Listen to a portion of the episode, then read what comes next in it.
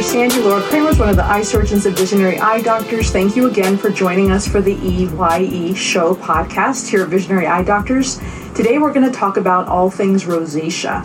So, rosacea, many of you heard, heard me talk about before on the podcast and YouTube videos about what rosacea is and what it's not. So, rosacea is basically a genetic condition that's inherited, we think, from a European gene that increases your inflammation.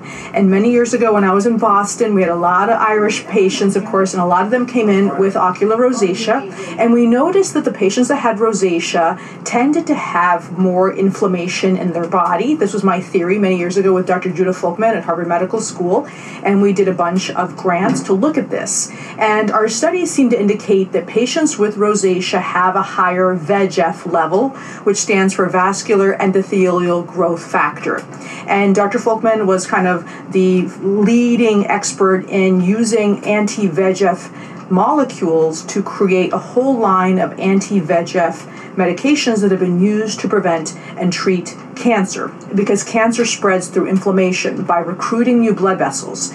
So if you've never read the book Folkman's War about Dr. Judah Folkman, I highly recommend you read it. It's a wonderful, quick read and it basically goes through how Dr. Folkman did um, a lot of research to prove that little small cancers usually will only grow a small size. Usually, I think it was two or three centimeters, but when it recruits blood vessels, it can grow into a big tumor and then, of course, spread throughout the body. So, he did a lot of research to show that the molecule in charge of that was called vascular endothelial growth factor, meaning these growth factors make blood vessels grow by recruiting uh, the, the whole process of these factors to make more endothelial cells of blood vessels, and it creates new blood vessels, and that's how the tumor spreads.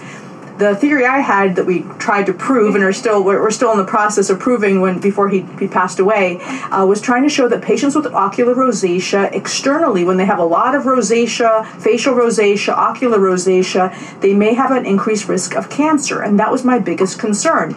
And partly it was related to my own father-in-law who is from the Netherlands.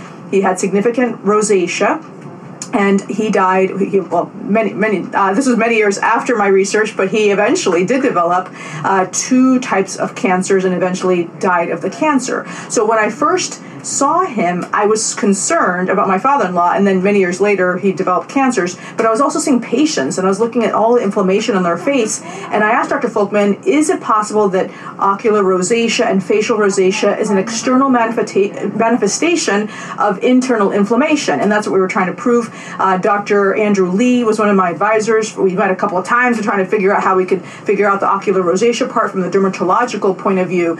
But basically, rosacea is an autoimmune disease risk. I would say it's hard to say if it's really an autoimmune disease, but it's a genetic condition that changes your immune uh, factors, and we see it visibly on your face. And the question is, does it increase your risk of catar- of uh, cancer? Uh, that's a that's we haven't proven that, but that's still my theory there was a couple of interesting papers that have come out recently to talk about the pathophysiology, what exactly is behind what I just said, and is it associated with anything else? So I'm going to go through a little bit. So ocular rosacea and facial rosacea basically often go hand in hand. Technically, facial rosacea is when you have blood vessels along the eyelids, uh, along the face margin, along the face and the and the uh, chin and so forth, especially the nose. Ocular rosacea is when we can see under the microscope these little blood vessels along the lid margin that cross over the meibomian gland orifice.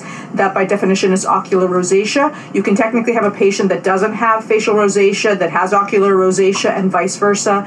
But about 10% of patients have ocular rosacea, 80% of patients have, uh, 90% of patients have facial rosacea and then many patients have both. And so I'm going to go through a few papers today to kind of explain what this is. So, rosacea, in terms of its actual definition, is basically a chronic inflammatory skin condition that primarily affects the central parts of the face. The symptoms, as I mentioned, are the periodic flushing, papules, pustules, redness, which is erythema, and telangiectasias on the face, which are these little tiny blood vessels you'll see on the face or nose. It basically often affects patients in their third to fifth decade, so in your 20s and 40s. It is involved with many different components, and I just want to put together, show you this thing that I put together to explain what the pathophysiology of rosacea is. It's quite what we say multifactorial, there's many factors involved. but at the base of it is thought to be immune dysregulation. There's something going on with the immune system, and it affects the innate immune system and the adaptive immune system. And what that all means is it leads to inflammation. There's been many papers showing that if you have what are called Demodex mites, which we all have all over our body, but especially if they get on the eyelashes and kind of get into the meibomian glands, they lead to more inflammation. So trying to keep the eyelid margin clean and also the face, Demodex can get into the face and cause more pustules and papules. There's a lot of theories about diet, which you've heard me talk about in previous podcasts, that the more sugar and gluten you eat, the more inflammatory based foods, like maybe for some people a lot of dairy, gluten, sugar, then these Demodex mites love that type of diet also, and they'll multiply and then cause more redness and inflammation and pustules and papules and that kind of thing. So, just to go through a couple of minutes of the pathophysiology, which I personally find fascinating we talk a little bit about the kind of immune dysregulation. It's kind of considered a vascular problem in addition to an immune problem, so it has both components. And there, the, the underlying cause of it is thought to be due to endoplas- endoplasmic reticulum stress, which is a cell, a part of the cell, which then causes an increase in vascular endothelial growth factor A, as well as something called activating transcription factor 4 and it also this activating transcription factor 4 or atf4 increases the toll-like receptor 2 uh, uh, activates that which affects the innate immune system. And all of this leads to increase in the release of tnf alpha uh, that's tumor necrosis factor alpha and il il1 beta which is interleukin 1 beta. Now how is why is this all related? And i'll just show you that i made this little graph. This is how i like to study medicine and make these little kind of pictures and diagrams to kind of put it all together the reason why this is important is because now by by you can kind of look at this little map here. There's been a couple of papers that have shown that if you have rosacea, you might have an increased risk of glaucoma, which is still one paper. It hasn't been replicated, but there, the study that was done said that the reason why they think there's a relationship is because they studied a database, which I'll go through in just a few minutes, of patients that had rosacea. This was, this was in Korea, and they followed them for five years and found there was an increased statistical significance of developing glaucoma, specifically in women. And their theory is that when you increase increase your VEGF or vascular endothelial growth factor A, that is known to be high in rosacea patients and glaucoma patients. And when you increase or activate your activating transcription factor 4, that's also been shown to be higher and activated in rosacea patients as well as glaucoma patients.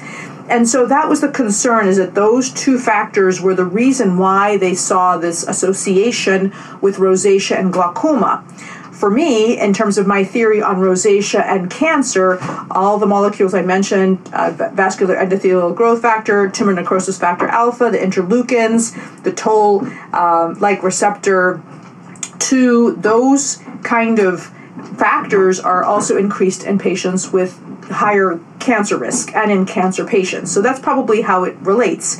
Uh, and there's a whole bunch of other components in terms of allergens that you stimulate, whether it's through the mast cell and you stimulate uh, some types of different types of peptides, MMP9, antimicrobial peptides, catha lecithins, uh, tumor, necrosis, tumor necrosis factor alpha, and interleukin 1. A lot of peptide cytokines are increased when you have different types of environmental allergens, as well as particular maybe diets might increase that, and that can increase redness and inflammation. And again, my theory is that my concern is internally what's happening to the inflammation internally.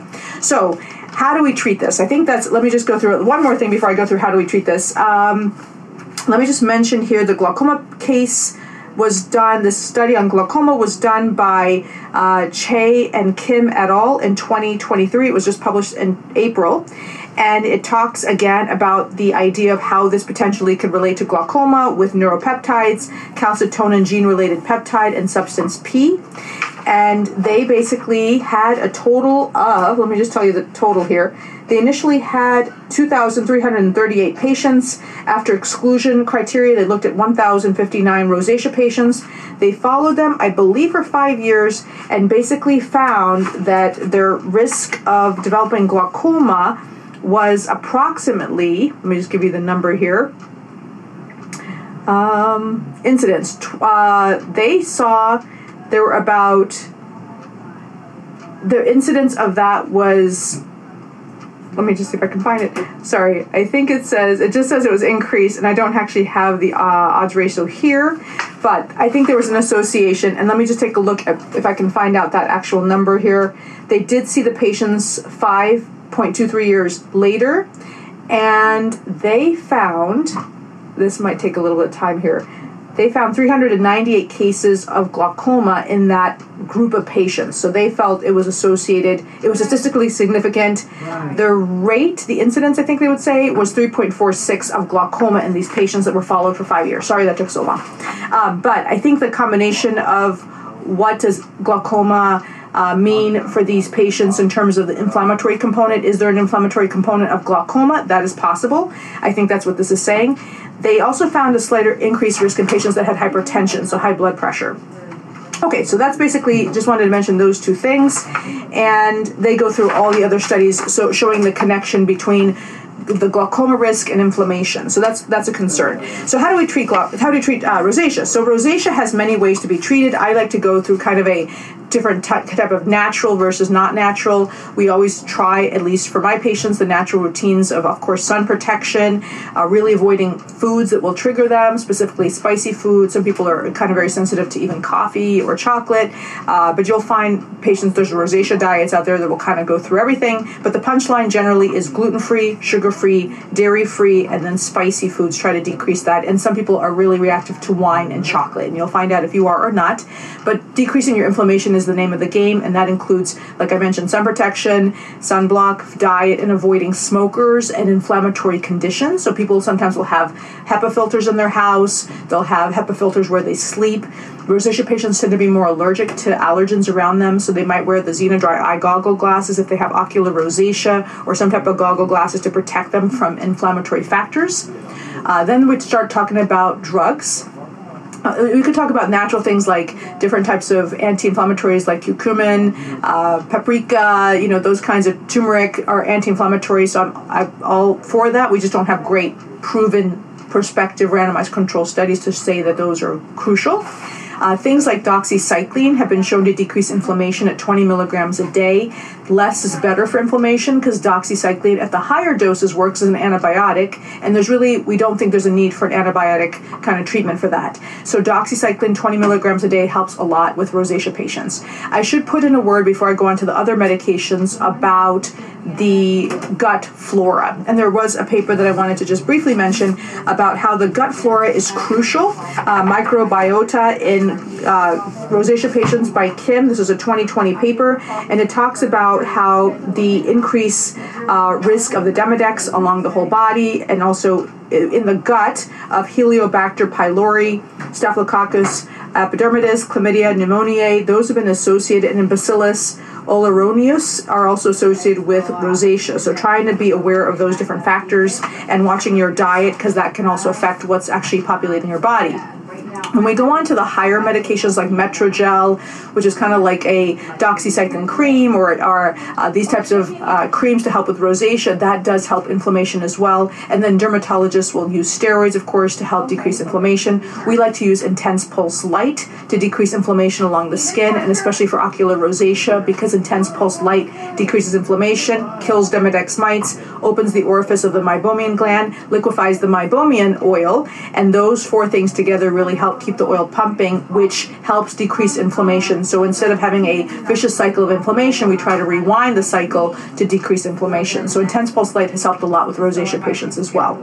Uh, I'm not a big fan of steroids. I try to avoid it as much as possible, but that does increase decrease inflammation as well. And for ocular rosacea, we have found that platelet-rich plasma drops have helped. Autologous serum drops, amniotic membrane tissue has helped decrease inflammation, as well as cord blood serum drops. Even stem cells decrease inflammation.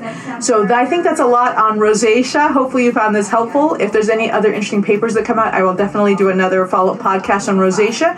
Um, but if you do have rosacea, please come see us. Check out our podcasts on other parts of inflammation and diet-related things to decrease inflammation. Incidentally, I made a three-part series, I think, or two-part series on natural ways to treat glaucoma, which had a lot to do with antioxidants and things that I had not ever heard of for glaucoma, such as ginkgo biloba and even other things. So just consider that connection as you make your choices in terms of what you eat if you do have rosacea. Anyway, I hope you found this helpful. Please continue to send your suggestions for future podcasts. Thank you for subscribing and for passing this on to friends. Have a good day.